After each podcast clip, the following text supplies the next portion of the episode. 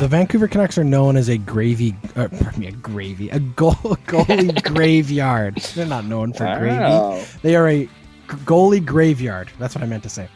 Bunch of and turkeys. uh,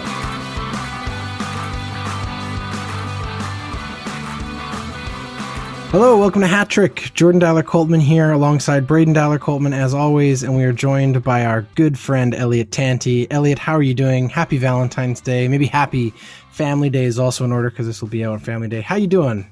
Happy weekend, very long great. weekend. Doing great. So nice to be back with you two and to be back on the show. I'm I'm excited to get going. Braydon, how you doing?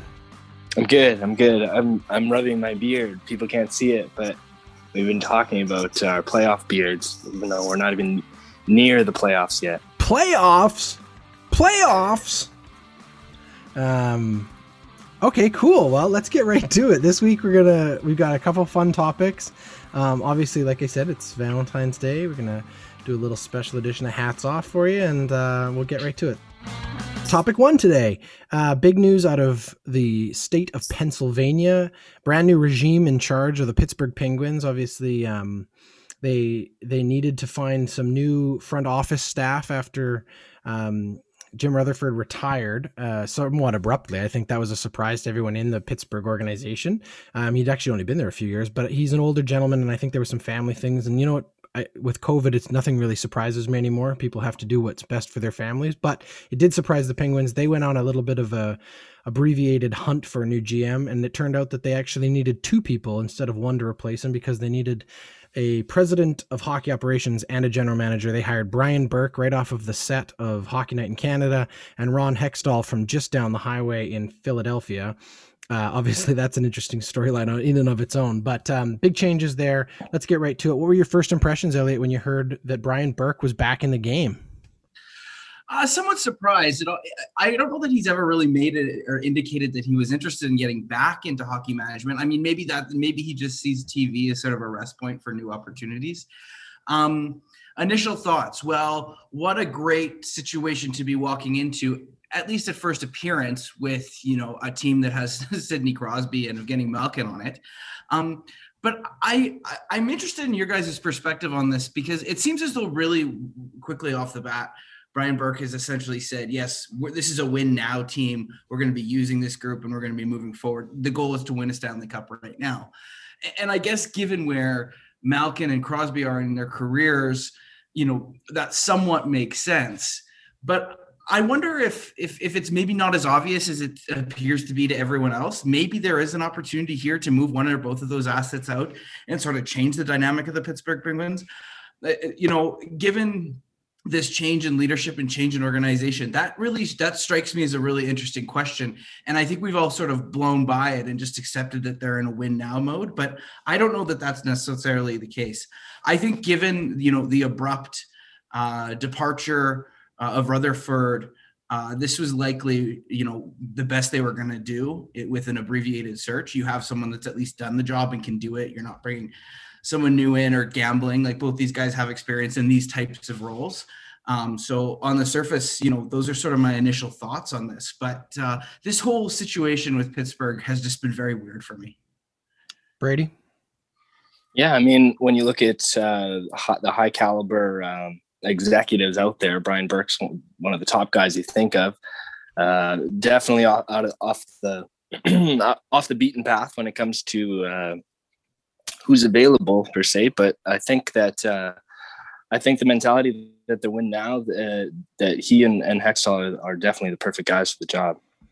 Well, it's interesting, like you say, uh, that it was somewhat off the beaten path. But I would also say, you know, Brian Burke has been at the head of a few teams that have had, let's call it like, I don't know, um, a patchwork quilt of success, right? Some in some situations he did quite well. He did get the Vancouver Canucks sort of off and going on a decade where they would finally find success after he left. Um, he rebuilt the Toronto Maple Leafs from sort of a bottom dweller to a middle of table playoff contending team, but not so much a championship level team.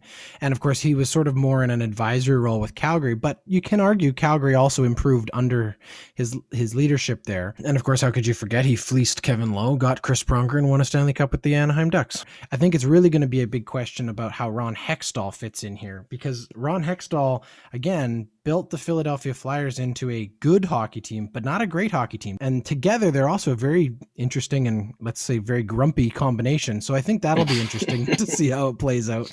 Brash. I, I, I think the, for me, the big question mark is Ron Hextall, and I don't know how this is going to play. Like Elliott said, I think their plan right now is to sit pat and let it play out for the shortened season. I think every team at this point is is kind of a little uh, we're uh, like wary of doing anything rash because they, I mean, 52 games is just such a short period of time. If you can get into the playoffs, it, it could be a bit of a crapshoot. We don't even know what the playoffs are going to look like, whether they have to bubble or or anything like that. So yeah, I think in the short term, they're just going to feel it out, look at their do their talent assessment and evaluation, and we're really not going to see their fingerprints on this team until the draft, or maybe even after the expansion draft and into next season are we all convinced and is it for sure that this is a long-term thing like that's the other thing for me is this a get you mm. through a short period of time and then reevaluate from there or is this is this a long-term thing what i would say Elliott, is it it seems to me like it this is their plan for the next i would say four or five years at least they have they have to have thought longer term about this because Brian Burke for example spoke on Saturday in his last appearance on Hockey Night in Canada about the fact that he was offered a job 2 years ago and turned it down because he was enjoying being an analyst. It's an easier job. It's a much less stressful job. You know he can be with his family. He's an older guy. I think he really looked at this as an opportunity to get back in the game in a competitive way. And I, I would argue probably Ron Hextall's in the same place. These are not young guys looking for you know their first jobs in the NHL these are guys who take this are going to be taking this really seriously legacy wise. And so I do think that they're looking at this as we want to build towards a Stanley Cup in the next five years. Yeah, my inclination would be the same there. I mean, Pittsburgh has been a playoff playoff team perennially for the last however many years that Sidney Crosby and Malkin have been there. And uh, as long as Crosby and Malkin are at the head of that ship, I, I, think that these two guys will be there as well. Well, you have to assume that that was part of the hiring conversation. You know, like someone said, like, okay, so what's your vision? Mario walked in that room and said, "What's your vision?" And so they presumably said, "We're a win now team." And then here's my idea about how we transition out. You'd, you'd think that that conversation would have been had, but if it hasn't, yeah. then maybe that's why I get the sense maybe this is a transitional group. Topic two this week is brought to us by Busy Bee Vegan. Are you feeling hungry? Busy Bee Vegan is a plant based meal prep service offering pre made, delicious, and healthy plant based meals to the greater Toronto area. Whether you're curious about plant based vegan eating, looking to improve your overall health and wellness, or simply too busy to cook, Busy Bee is for you. Their plans are focused on eating clean without sacrificing taste and contributing to a healthy planet. They have made it super simple. Choose and order your meals from the multiple plans they offer, and they will deliver your meals in environmentally friendly compostable containers right to your door. You can find them on Instagram at Busy Bee Vegan Meals or on Facebook at Busy Bee Vegan. Go check out a small local business in Toronto and save the hassle of COVID grocery shopping and cooking. Let the busy bees feed you buzz worthy meals. Okay, topic two today um, is an interesting story that's going to take us just a little bit away from the the game on the ice right now. It's another sort of um, one of those swirling controversies that seems to be following us around this year. Mark Cuban and the Dallas Mavericks of the NBA announced that their intention was to stop playing the national anthem before their home games this season.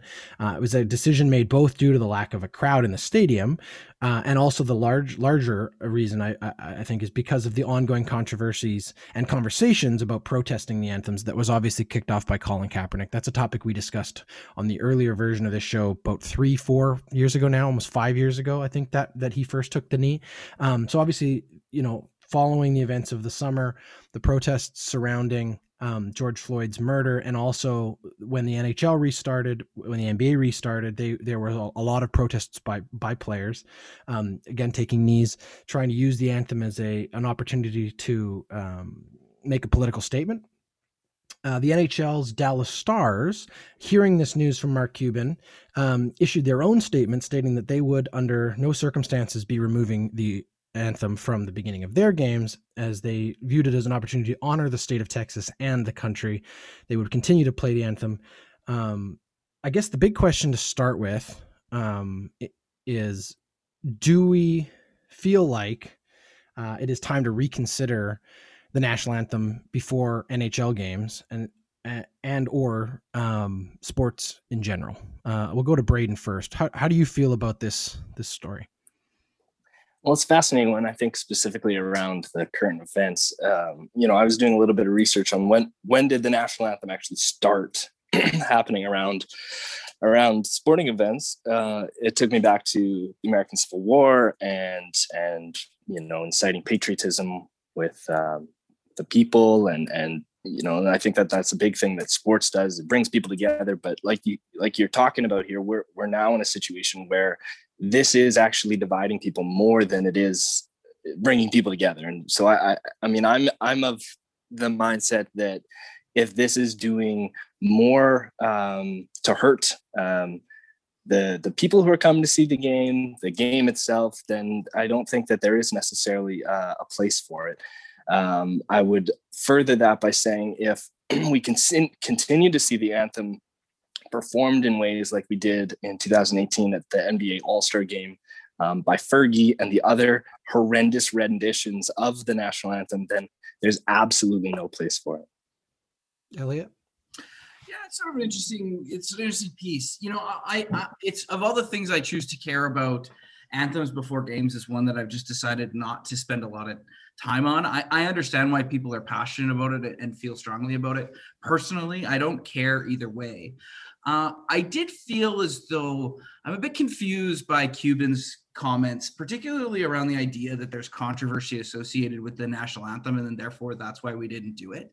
Because isn't not playing the anthem doesn't that take away the ability for players to show disinterest during an event as well too or, or show use it as a public statement piece so you know I, I, that doesn't impact my thing how i feel but i think it's important to note that that wasn't really thought through in mm. that statement and and, and i want to i want to note that um, the other thing, but I think what's more important is is you know who do these national anthems serve? There was a time when the majority of people playing hockey were you know Canadian and American, and it sort of made sense that those are the two anthems that were being played. Aside from the part that that's where the league existed. But you look at rosters now and the diversity of individuals that play for teams, work for teams, or in front offices. That's a lot of that has changed, and I don't, you know, I don't think that it's it's it's truly um, it doesn't represent the entire groups of these teams and these organizations and these leagues and so uh, you know in my mind it doesn't it, it doesn't I, I don't care a lot about it but i'm not i don't doesn't none of this really makes sense to me it doesn't make sense to me to be playing anthems it doesn't mm-hmm. make sense for me for them to be taking away it's this weird thing um, the one the last thing i'll say and before i hand it off to jordan is I'm not surprised at Dallas Stars response. I'm not surprised that cocky commentators' responses. There is no league more conservative on these issues than the NHL. I mean, the NHL is so stuck in the mud, and it's a group of it's it continues to be run by a group of individuals who have these sort of old ways that are locked in that you know don't allow you to wear the number 98 for no reason whatsoever and and and that sort of that sort of thinking i think you know I, i'm just I'm not surprised at the NHL's response to this. Let me just add that the, the league is is so risk adverse. Totally. Um, I, I, guess I would lead with, you know, I'll be the first to admit that I have in the past been very um, uh, moved and and and um, patriotic, proud. Yeah, patriotic, proud of of hearing the national anthem played at hockey games, especially when you're in the building. I've always found it to be a very oh, totally. sort of collective experience that, that, can be very powerful, especially in those playoff games. We all remember, you know, Paul Lorieau lifting that mic for the first time and having, you know, 20,000 people sing it right back at him. And, and there's something very powerful about that. We've all had those experiences before games where, let's say, the, the speaker system goes out or the microphone doesn't work, and, you know, the American fans start singing the Canadian anthem or vice versa, just to sort of, it's a collective experience. I think that part of it needs to be put on the side you know um, that, that there's a different conversation about whether or not you you find it to be a um, uh, you know an emotional piece of theater which is what it really is. It, it, it is a patriotic uh, you know presentation designed for a very specific reason. I think that it has more and more become a dinosaur and a and an old fashioned type of thing. Now there isn't there is no reason to suggest that there isn't a space for that. You know we all still enjoy standing up and you know, singing "Take Me Out to the Ball Game" at the seventh inning of Major League Baseball games, or Oh yeah, there's many Caroline songs in baseball. whatever it is. There's tradition, right? However, the the the piece of it that I think is most important right now is to recognize that there is a there be just in the fact that it is of itself a political act because it is a patriotic um, song. There is politics attached to it. Um, it has obviously become a space for political activism, political protest, and I think what has devolved in the big conversation since the time we very we, we very first talked about Colin Kaepernick and it is that it has been weaponized like many other um, situations of protest or political activism. It has become weaponized by one side and become so much more of an issue than i think it really is.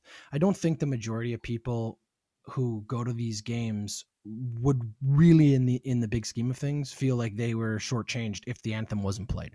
I don't think anyone p- tuning in at seven o'clock for a hockey game that's not going to start for 20 minutes because they're going to do the, the anthems is really going to be upset about it. Do i think in the short term there are a lot of people who have emotional uh, attachments to it for a lot of different reasons yeah of course they do. They're going to be upset about it. The truth is the people who are protesting the anthems also have severe and or pardon me serious and very sincere uh, emotions attached to their protest. And i think that that is where the space needs to exist. I would argue i think that's what mark cuban is trying to recognize is that if there are majority of his players feel like the anthem is what they are protesting then maybe the anthem shouldn't be there. I don't think that's the case. I think they they the anthem isn't the issue.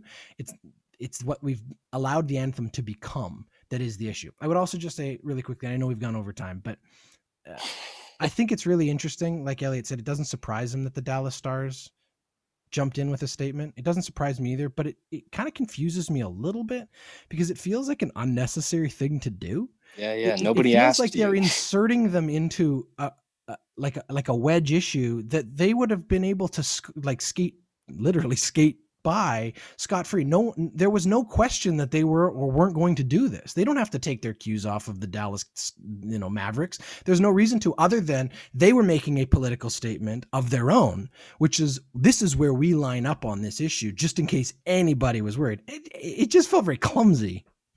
I, you know, I, I think I see it as a bit of compar- competitive marketplace jousting. Uh, you know, if there's anyone that was going to be super upset at the Dallas Mavericks, man, hey, here's another winter sport you might want to come check out. And you know what? We respect anthems in our league. That kind of thing. That's what Totally. it felt like. To No, that, I, I side think that's side true. note, the Yeah. job of anthem singer has gone by the wayside. You know how like when you mentioned Paul Lorieau, I just brought me back so many memories of being an Edmonton Oilers fan. But this rotating circle, I mean, I guess the Oilers have kind of sorted out now. They got this one guy coming in, but but part of this is I think there was an attachment to those people as well too, and gone by the wayside. Well- I wonder if that's had an impact too. yeah, and they used to be like uh, sponsored. Like uh, certain political parties would be paying for certain acts to perform the the Mhm. national anthem and stuff like that too. Well, right? and there's also. I mean, it's funny with Dallas Mavericks that it went 16 games before anybody even Exactly. noticed. Yeah, no, totally. Totally. And until Mark Cuban made a point of saying it, like, hey, guys, haven't you paid any attention? But that's the point. I think They're like, not on. oh no! I mean, it's- nobody's been there. uh, let, I mean, let's throw the timer out on this one. This is a fun topic to dig into. But the truth is, the the it's the same kind of issue we're having in Edmonton with the football team and the naming situation. Where if you if you just do something, if you just change something, sometimes you're going to be surprised how many people do not care. But when you make a point of changing something or make a really big deal out of here's the list of names or these are the options and we want fan opinions on should we shouldn't we do the anthem. Guess what? The people who have strong opinions are going to be the loudest voices on both sides, right? But the majority of people actually live in the middle. The people who at the end of the day they may they, they might have they might they might miss it. They might you know might, might have a little bit of an issue but they're not really going to care. At the end of the day if there's hockey being played or basketball being played in front of them they don't care if they heard the anthem before. no one goes home at the end of the night and was like wow man the anthem was great. Nobody cares at the end of the day also is there any other private business anywhere in the world that is res- like that is treated somehow like it's a operation of the state where the the anthem has to be played before their event like we don't do this The anywhere National else Guard. Yeah. right? This is a private company, the NHL, or a private company, the NBA. All of these teams are private. They can do whatever the hell they want. But the, the league mandating, there's just something weird about the whole thing when you actually break it down, brass tacks.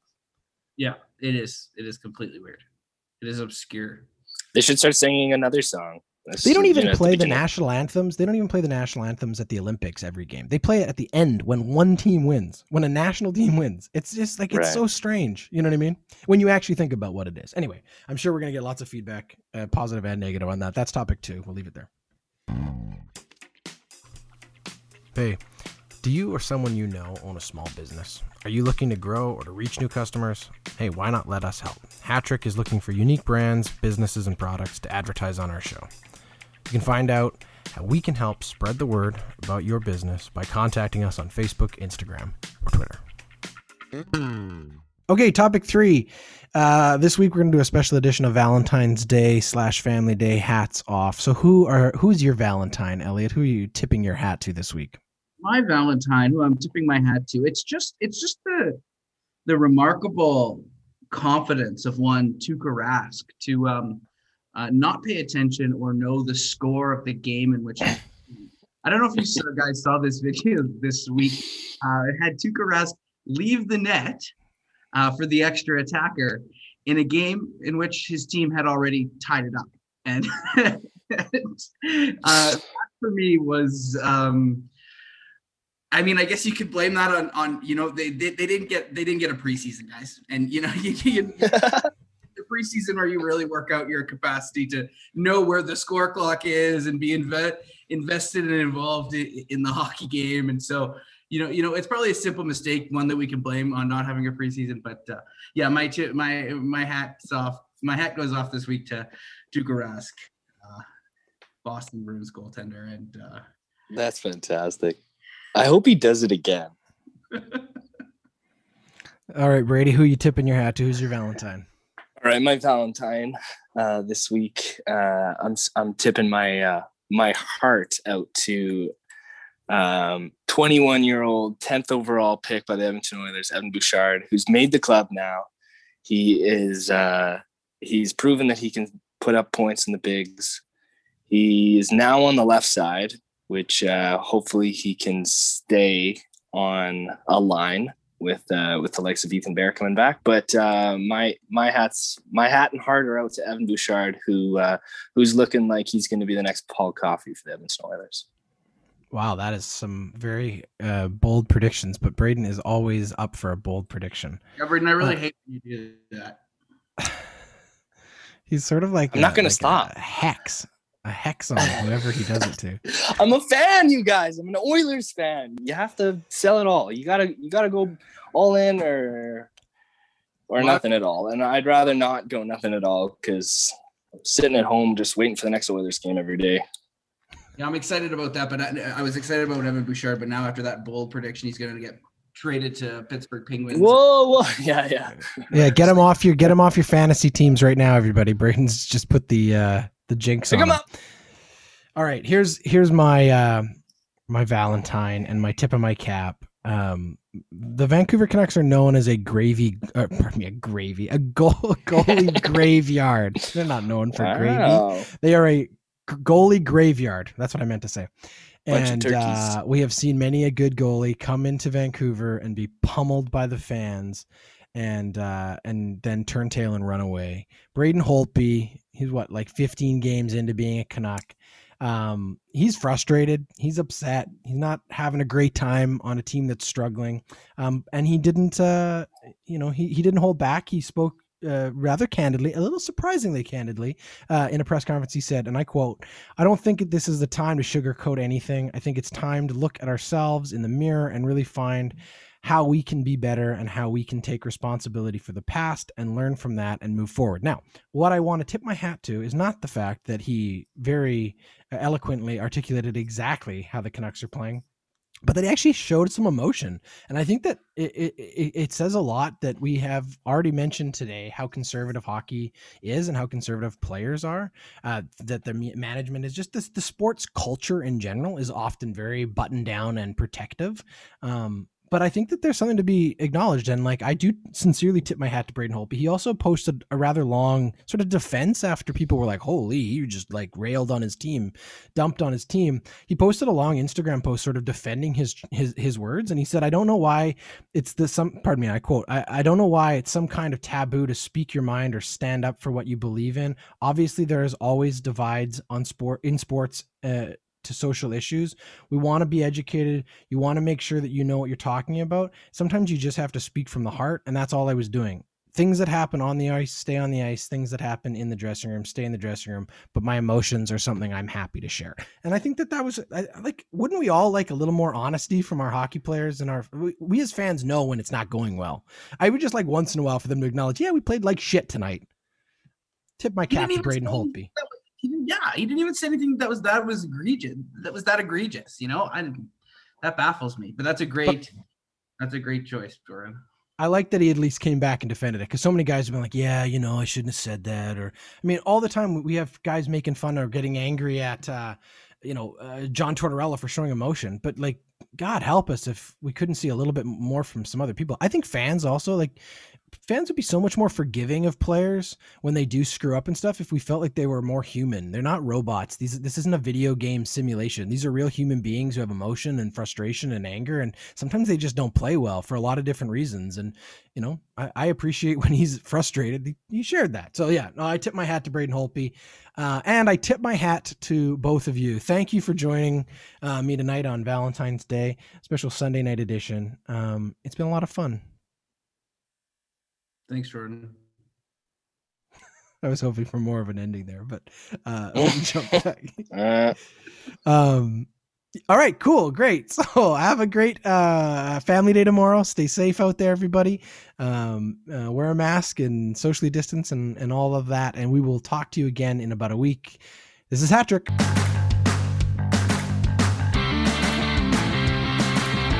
Hatrick is a member of the Ordinary Podcasting Network. It's produced every week by Jordan Dowler Coltman and Braydon Dowler Coltman. You can follow us on Instagram, Twitter, and Facebook. Thanks for listening. Yeah, yeah, yeah. I got all flustered when Elliott said that I hexed them. I don't want to mess with people's juju.